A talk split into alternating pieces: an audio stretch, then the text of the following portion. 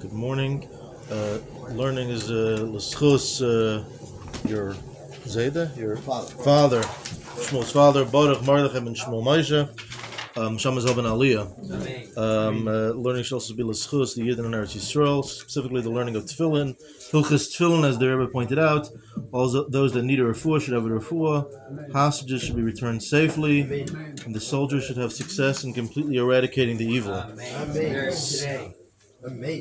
Um, so continuing, uh, so actually starting a slightly new subject matter regarding the placement of the hand tefillin. So the Gemara um, quotes from uh, the house of Menashe that when the when the verse says that the tefillin should be put on the hand, um, it's a reference to the kibbaitis. So for us laymen, the word kibbaitis doesn't help us much. Um, and actually, the rabbis also were slightly puzzled as to what does the word kibbaitis mean. But the, majority opinion is that kibbaitis is a reference to the area of the arm where the hand, where the tefillin, where the, where the muscle pops out. But don't think we're we're, we're settled yet. Um, so the Ramah tells us um, in chapter twenty-seven that it should be.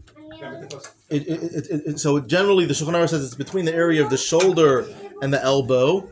And actually, the commentaries um, I give you a little Yiddish lesson. Does anyone know how to say elbow in Yiddish? Uh, You actually, you might know some family names that have this name. Ellenbogen. And Ellenbogen is a is a uh, um, an elbow in Yiddish. So that's Yi- the, the Magen Avram and the Taz right exactly. relatives. relatives. Okay, there we go. My great Um, great great na- natu- naturally. was also elbow guy again. So it's a reference. So that's uh, the, the, that's the el- between the elbow and the shoulder. So it's it's going to be on the lower half of that.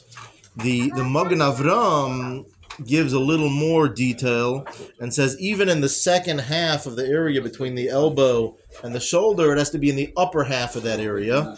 And the Alter Rebbe explains the reason it's in the up. So essentially, it's the top half of the bottom half, top the top of the bottom half. Um, and uh, we'll get into more detail in the coming days. But the Alter Rebbe says the reason it's positioned over there is because that would place it in the area that's most directly corresponding to the heart. Um, if you were to do a, an open heart surgery, uh, you'd find the Alter is correct. Have a great day.